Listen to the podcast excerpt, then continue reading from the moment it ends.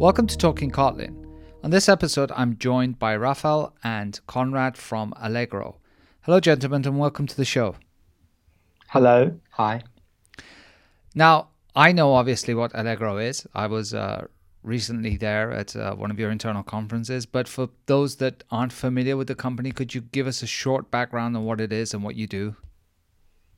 Um, all right. Allegro is a largest e-commerce company in Eastern Europe. Um, we are basically a smaller scale Amazon in this part of the world. Uh, we control close to 50% of the market, e-commerce market in Poland.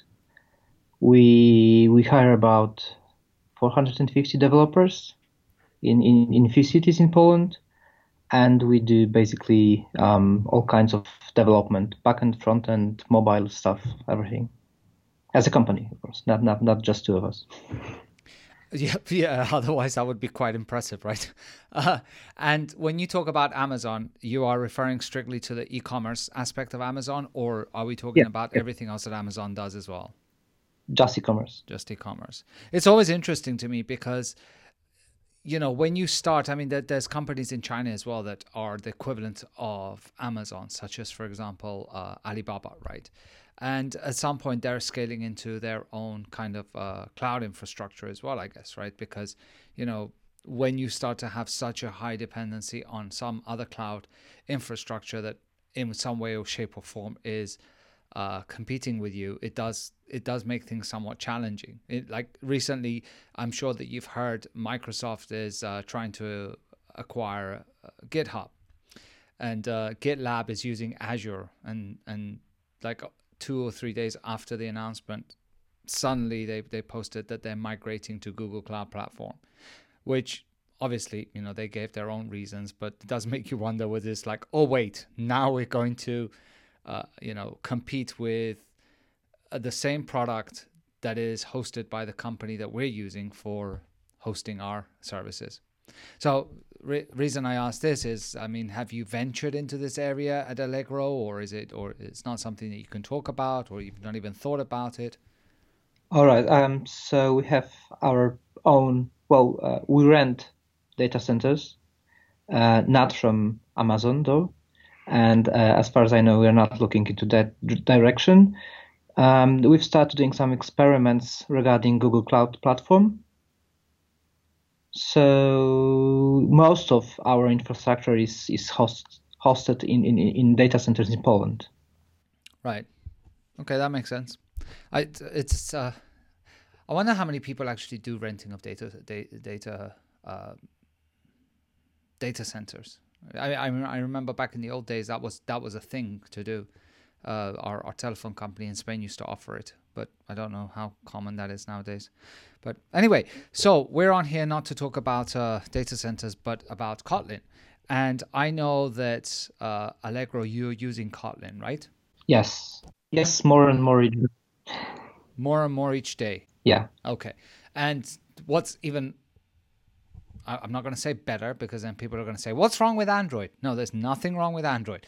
But what is uh, interesting that you're using it not only on mobile, and correct me if I'm wrong, in terms of the mobile, but you're a lot of the usages on the back end side, right? Yes, yes, at least when it comes to two of us.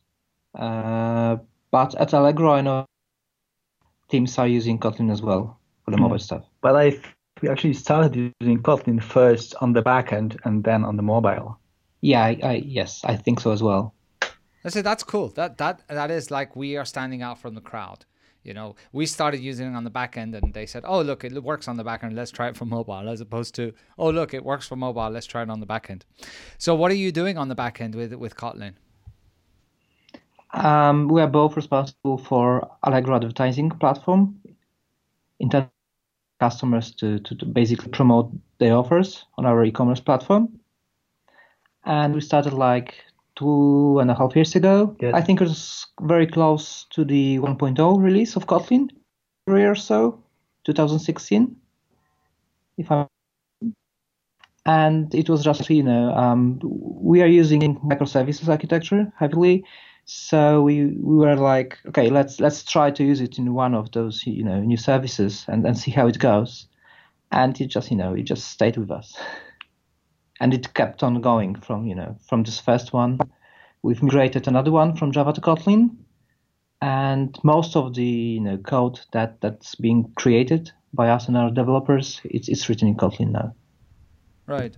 So you you're actually not uh, converting much anymore. You're basically just new microservices that you're creating is is directly now in Kotlin. It was pretty much a greenfield project, so we we didn't really had any any, any you know um um back, yes and and, and baggage um, in the form of some legacy code with us. And what technologies were you using for these, or are you using for these, in addition to Kotlin? What server side stuff? Um, we are some heavy Spring framework users, along with side projects like Spring Data, MongoDB, Spring Data JPA, and stuff like that. Um, what else?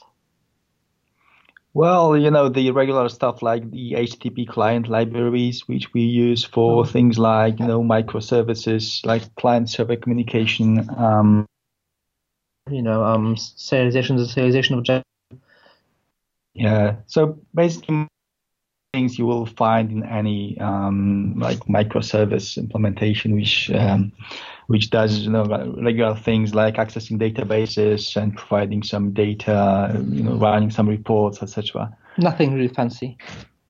But and in regard to Spring, uh, is it Spring or is it Spring Boot or is it Spring Fu, which is the the new uh, playing ground for for Spring? I don't know if you, you folks have managed to look into the Spring Fu stuff.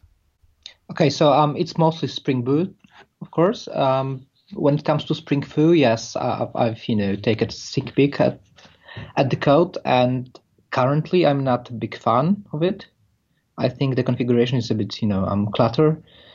Well, it's still a, it, yeah, so. and it's like a still a new thing. It's like a month old or something. So um, we'll see. You know, uh, when, when it gets its its full shape, you know how it's gonna work it's it has some promises. I mean, for thing for uh, people who like functional programming, it's probably probably a, a very nice thing. Um, myself, I'm not really a big fan of functional programming. I mean, I like some things of of, of this kind of approach, um, but um, overall, um, I mean, it's it, it, it puts a cognitive load on the developer, um, and um, so it, it's not as easy as you know imperative programming. But yeah, we'll see how it goes with with Spring Fu and and um, um, yeah. So we we we we're actually using Spring and you know all those Spring stuff around like Spring Data, etc. Uh, we have some our own libraries around Spring to like you know make some things better work with our own infrastructure and ecosystem. Um, uh, but yeah, but but uh, Spring is uh, has, you know, plays a very big role in our. And interesting, you say that about Spring Fu because one one of the things that I was going to ask is, I, I've I've looked at it very briefly. So full disclosure here that I I basically just looked quickly at the announcement that was made by by Sebastian.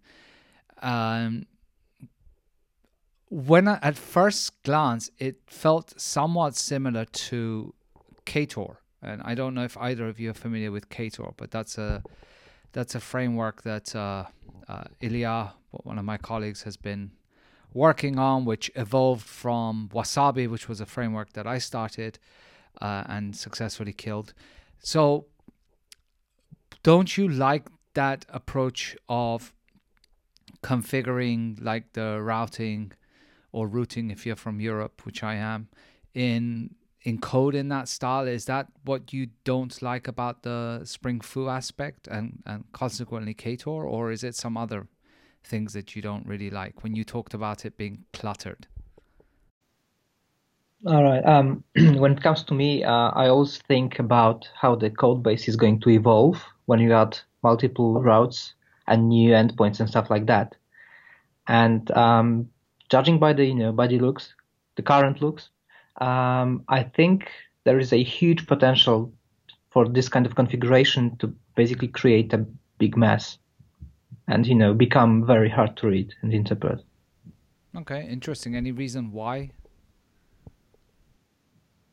Um, well, most of developers they don't really, you know, try to keep the code very clean day to day. That is true. yeah. So so um, you know um, I'm looking at it and I think I see a kind of you know tool that that used properly can be very powerful but I, am afraid that most of the time it is not going to be used right. properly. But I guess I mean you could say that about pretty much everything, right? Um, that depends how you use it. It could make things really ugly or not. Obviously, there are certain tools, be these actual frameworks, languages, or whatever, that make it easier for you to uh, embrace complexity. But generally, I would say that you know this this kind of happens really it's it's in the hands of the developers as you say pretty much in what they're doing with it too yeah i think it can be you know a um, very nice and flexible tool when you have just you know a few endpoints but i'm afraid that if you know if the application grows and grows and keeps growing, then then it will be very difficult to, to you know keep it tidy and clean yeah. and readable. And this actually brings up another question that I was going to ask because you're using a lot of Spring Boot with Kotlin, and recently I've seen a few people uh, kind of moving towards serverless architectures where they're mostly using lambdas. Now, in your particular case, I'm guessing that this is not even a viable option, right? Because you're not using any kind of provider that provides you with with lambdas. But have you ever considered this at all, or has it, has it always been discarded because it wasn't really an option to to begin with? Um, well, for us, as in you know Konrad, me, and, and you know our teams, we've not we have not you know um, analyzed it at all. Um, as for the company, I don't know. Actually, um, we have some you know um, strict performance requirements, and uh, I'm afraid you know serverless can be difficult to, to, to monitor performance and you know measure response times and things like that. So um, well, I don't know actually. Yeah, I mean, uh, in our architecture right now, we have control over many things. So we have our own data center, but the software that runs on it, basically, it's it's we manage it. So we have access to all the things, uh, you know, like from you know, the, like virtual machines to up to the, the level of, of um, application um, servers and, and microservices running on it. Um, with serverless architecture, I think we would we wouldn't have such a control. Um, and in the past, it proved to us to be very useful to have such such control. You know, in case of things like you know problems, uh, bugs, etc., uh, and performance problems, um, like like Rafael said. So. Um, probably in the future we might actually have a deeper look at it, but right now um, the the architecture that we have um, it really works for us.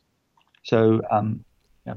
And one of the other things that you mentioned is you said you're not a big fan of functional programming. Now, Kotlin is a language that I, I guess the definition is an object-oriented language with functional constructs. Um, I don't know if that's the exact definition. If it is not, let's pretend for for for the sake of argument that it is.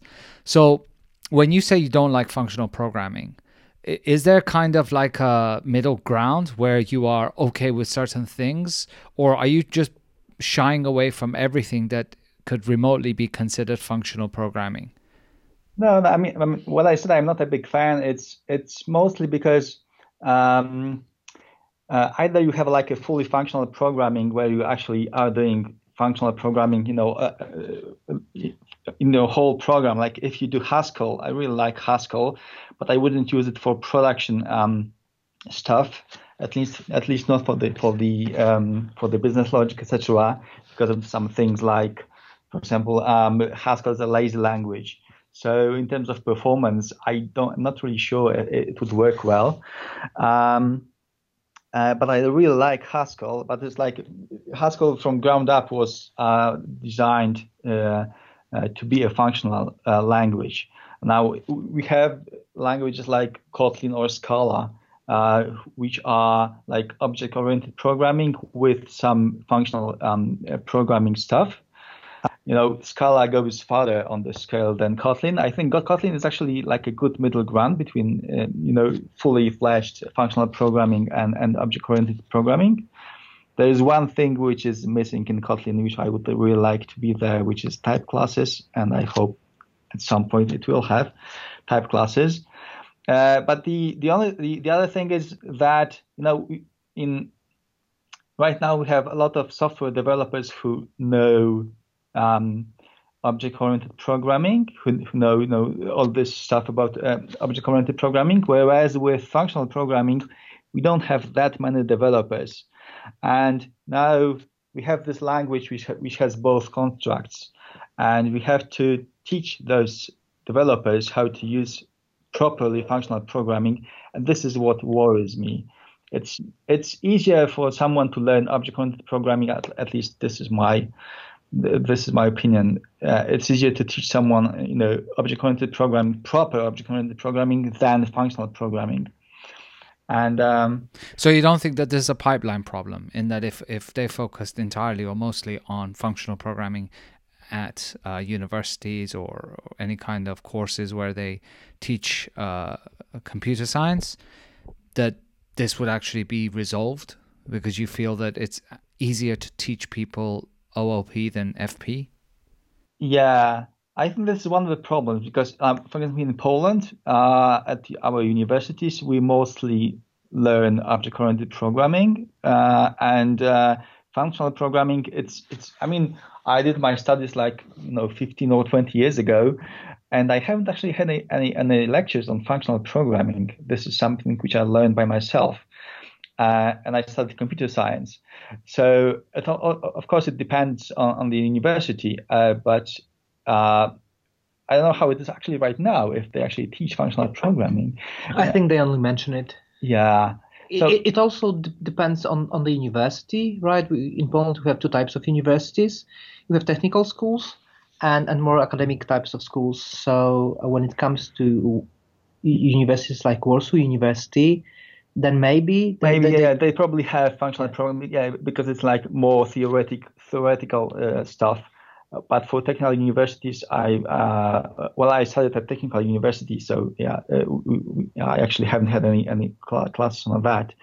Um, yeah yeah I, I think it's also I don't know. I think it's also easier to grasp, you know, the, the concept of object-oriented programming than functional programming, and this is probably one of the reasons they teach uh, object-oriented programming and and um, and not functional, you know, in the first place. I mean, in my case, in, uh, because I studied in, in Malaga in Spain, and uh, 26 years ago, they I actually studied Haskell.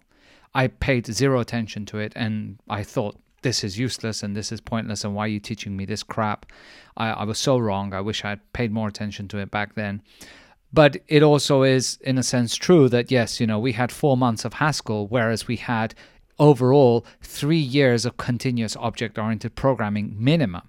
You know, we just had an entire year on on uh, data modeling, right, and and how to uh, model objects in an object oriented approach. Uh, you know, things in the real world, and and Haskell was just basically four months. So, but you know, I don't know if if we it's if we put two people completely from from the start line with zero previous knowledge, one teaching them functional programming, another one OOP. You know, I, I don't know which one would be easier to grasp. I guess it also depends very much on the person. But again, coming back to Kotlin, so you are okay with certain construct like for instance you know all of the higher order functions that are part of the standard library all of these things you're absolutely fine with using lambdas etc yeah. right Yes, yes, of course, yes. Okay. Yes. And one thing that you mentioned is what you feel is missing is type classes.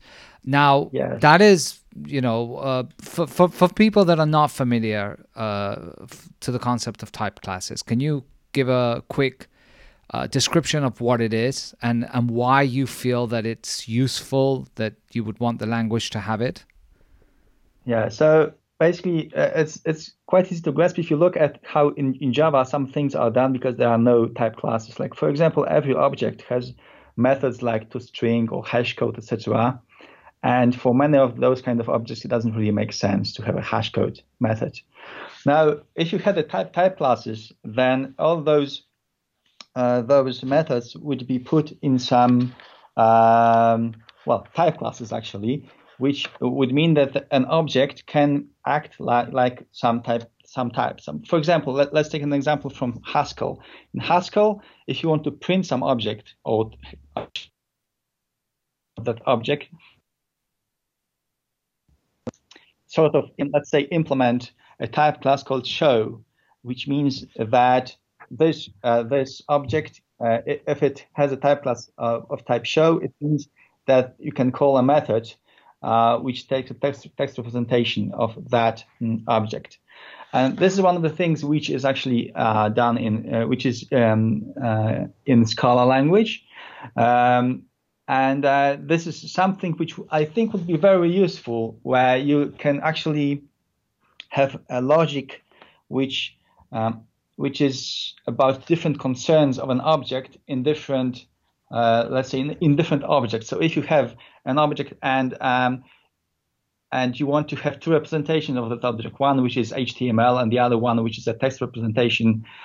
So with without type classes, you don't you you have to do some weird things like you know um, having two interfaces which have two different methods for getting a text representation and an HTML representation, and you have to know beforehand that you will need such an such a um, such um, a logic, and your objects would have to implement those two interfaces, or you have to do some things like using the visitor pattern, uh, you know, to make it more generic, but still it's kind of messy.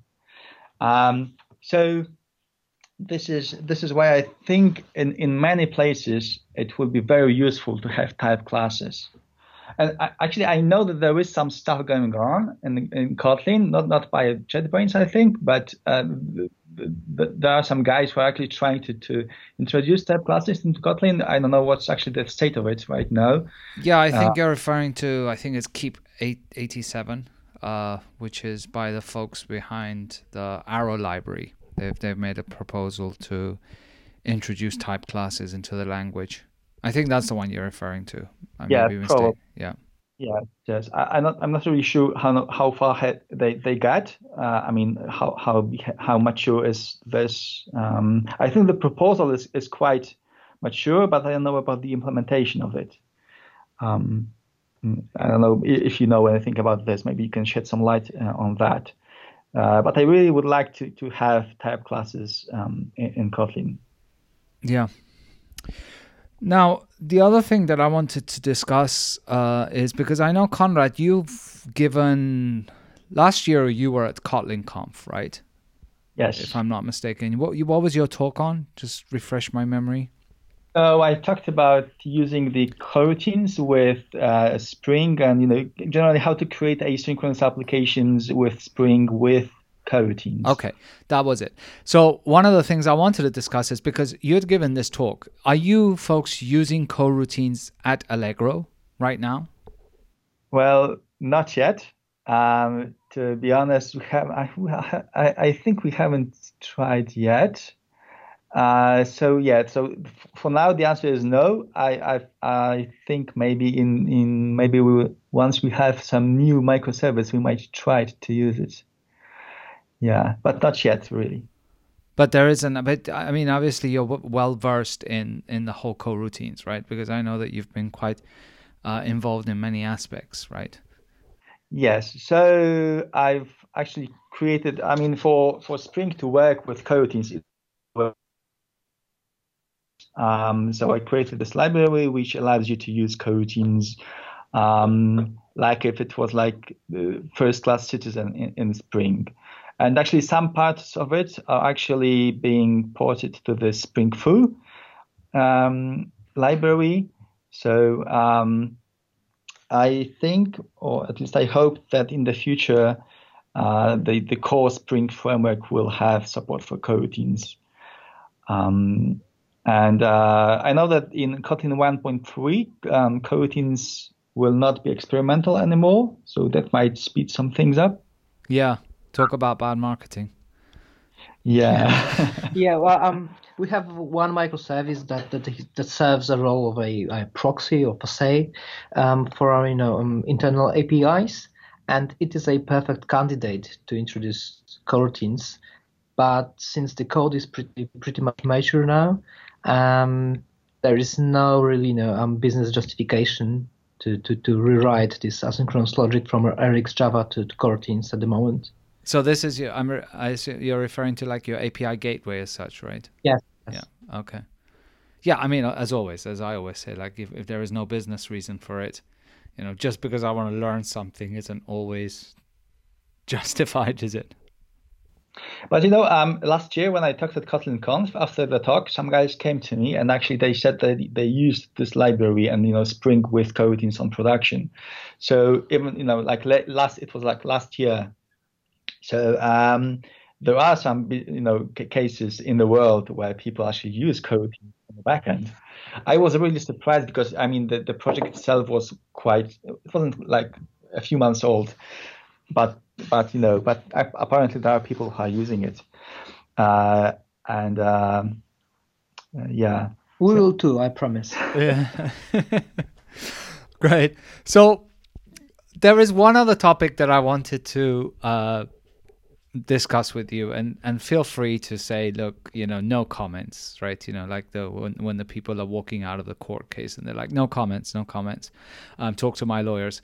Uh, a few months ago, or a few, yeah, but I think it was a few months ago, there was a blog post uh, on the Allegro technical blog, which made the rounds regarding Kotlin of how uh, one of the developers there had tried Kotlin, didn't like it, and moved back to Java.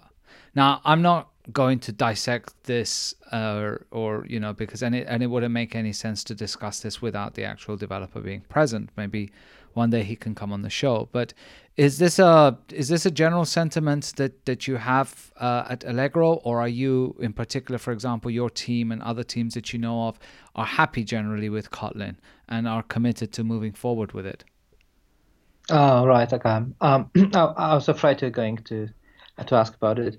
Um, so um, first of all, I, I have to say how we work at Allegro. Okay, so um, we work in an agile environment, so we're divided in, into teams, and teams are responsible for certain domains inside Allegro, right? So, so um, about five or six years ago, there was a huge revolution inside the company. We've invited Eric Evans to help us um, divide entire Allegro into business domains, right? Like you know, orders, listings, stuff like that, right? Mm. Starting from that point, we've been also divided into teams right? And teams were assigned to certain domains. And at the um, team level, the team basically decides about the tools it, it is going to use. And because the team is also responsible for supporting the product on the production as well. Right? So it, it is a bit of a you know Netflix like approach. Right? and um, because of that, it was just you know uh, a single article from a you know single developer. As far as I know, um, there are no other you know voices like that inside inside the company. And uh, Konrad uh, and Piotr from my team that they have been conducting um, Kotlin trainings inside the company, yep. and it was one of the most popular trainings, uh, you know, internal trainings in the history. There were like you know five or six courses or so. I think we uh, the last time we counted, we trained probably uh, up to 200 people. So um, just you know to sum it up, I think Kotlin has you know has made a great success in, in you know in Allegro, and this you know this single blog post it, it doesn't really change you know anything in that aspect. Okay, and and sorry for bringing it up, but you know a lot of people sometimes do say, "Oh, because." You read something and you're like and, and especially in our age right? I mean? We read something and we're like okay that's it. That that's all i need to read. And I, that that will convince me that some company tried it and and they didn't like it. So i given you were here i just wanted to have the opportunity to clear that up. There, there was a disclaimer in in this blog post as well. Yeah. Or, or at least you know um, it was added a bit you know later on. Sorry, what is a disclaimer? I, I, I don't I don't read disclaimers if they're not following my confirmation bias. yeah, well, um, the disclaimer basically said it's, it's just you know a private opinion of, of, of the author and his team. Yeah, That's, I know. You know, not entire company. Great, but uh, it's uh, it's actually good that I mentioned this because you uh, brought up something else which is interesting for me because you talked about Eric Evans, right? And uh, the, right. for those that are not familiar with Eric Evans, he wrote the book Domain Driven Design, right? And and gives courses and trainings on this topic. And one of the things that he talks about in DDD is the concept of a ubiquitous language. And, and you probably, you, I mean, not probably, you know way more than this than me. Uh, so please, again, correct me if I'm wrong. And, and the idea behind the ubiquitous language is to align as much as possible the, the code that you're actually writing with the terminology of the business. That that's correct, right? Right. Okay. So every time I think of this, I can't help but think, do we have a great opportunity here with Kotlin in that it is quite simple to create DSLs? And would it make sense to start incorporating DSLs that are representing business log- logic into our application? So I don't know what your thoughts are on that or whether you've actually tried anything in this area. Um, well, um, in our system, most of the data it, it comes from the user, right? It is basically a user input in, in this form or, or another, right? So DSL might not be you know very useful for the applications that face the customer, but they can be very useful in tests, right? To to um, you know um, in in a in, in a clean and concise way to describe some you know some, some state of the system or business objects. Yeah, but still, I mean, if we look at how we name, for example, components in our application, they pretty much pretty much align with what business says. So there is some overlapping here. So it, it is a part of the ubiquitous language, uh, and I think, yeah. I mean, I'm just I'm I'm just thinking in scenarios like I, describing a shopping cart, like the business rules to describe a shopping cart, right? I, I cannot check out and you know I cannot check out if there's there's zero items in my shopping cart. If if a certain item uh, is associated with I don't know if you have the equivalent of what would be kind of like Amazon Prime, you know, fast delivery, but it's subject to uh, three items being of a certain quantity to be uh, included in this fast delivery. All of these rules whether these rules could be expressed as a DSL, something that actually, in a way, you know, very cleanly described the, the, the business logic so that developers could f- fully understand what it is that they're implementing. Yeah, so I mean, I think yeah. So you probably you will find in our code things like you know if I mean not in our code because we are not responsible for shopping cart. But if if we were, then probably there would be like an if statement saying, you know, if if it's empty, then you can't really check out. Uh, but on and uh, the the question is, uh, I mean, so a developer would look would look at this code and would understand immediately. The business guys probably also. But I think that this kind of code is like like a tiny percent of the code that we write. So in theory, it would be really nice to have that kind of you know high level code uh, with business rules um, available to read by business guys and and uh, and probably th- this could be a good idea. I haven't yet actually met anyone or actually I haven't seen any any kind of code like that. Uh, I think not only in Allegro, but also my past, uh, uh, you know, jobs.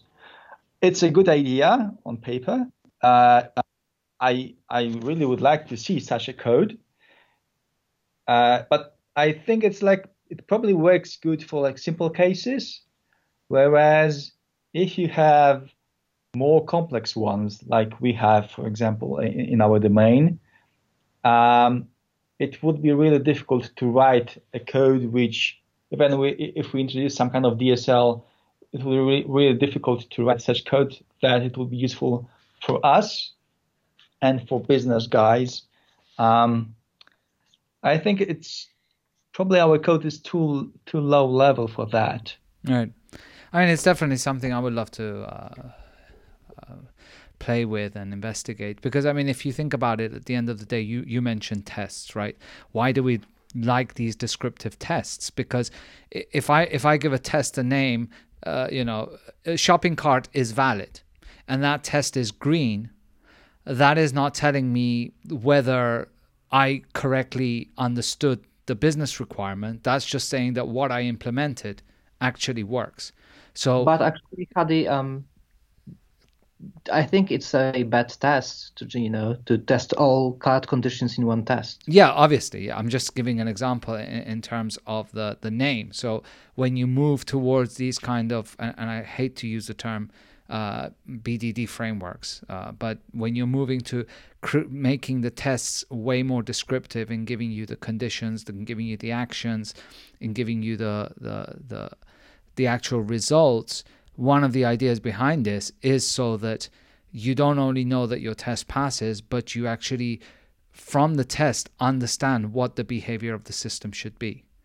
So the point here was, well, if we can do this in tests, why not try and implement some of this same idea in the actual production code as well using these uh, DSLs? Yeah, so uh, like I said, I think for for like for for simple stuff that that's a viable option, and probably to some extent we are doing it uh, non-consciously, um, because you know if you name methods like you know after business terms and your code is like a, a simple if uh, uh, and and and using and in, in that if you use methods which which also use these business terms, then essentially you have some kind of a DSL, or, essentially you use the same language, almost the same language as business does. But like I said, I think it's only for simple stuff. If you want to do some more complicated stuff, and in, in our in our case, uh, in our uh, advertising system, uh, the, these business rules, even though at high level they seem pretty simple, um, at the end of the day you have to take into account you know multiple factors, and it's really I think it would be very very difficult to write this kind of code which takes multiple factors in a way that uh, that's also readable or um, yeah by, by, by the business guys. Um, it's like if you tried, you know, writing an OS kernel and try to, you know, it's very similar. I mean, you, in theory, you could write parts of OS kernel uh, and, you know, tell, uh, show it to someone who's not technical and try to explain it to him. But it's probably better to actually do it in a more efficient way um, and do not stick with like the business terms or um, the equivalent of it on, on in OS kernel. I mean that that, that that's that, that's my opinion. Great. Well, we are running out of time.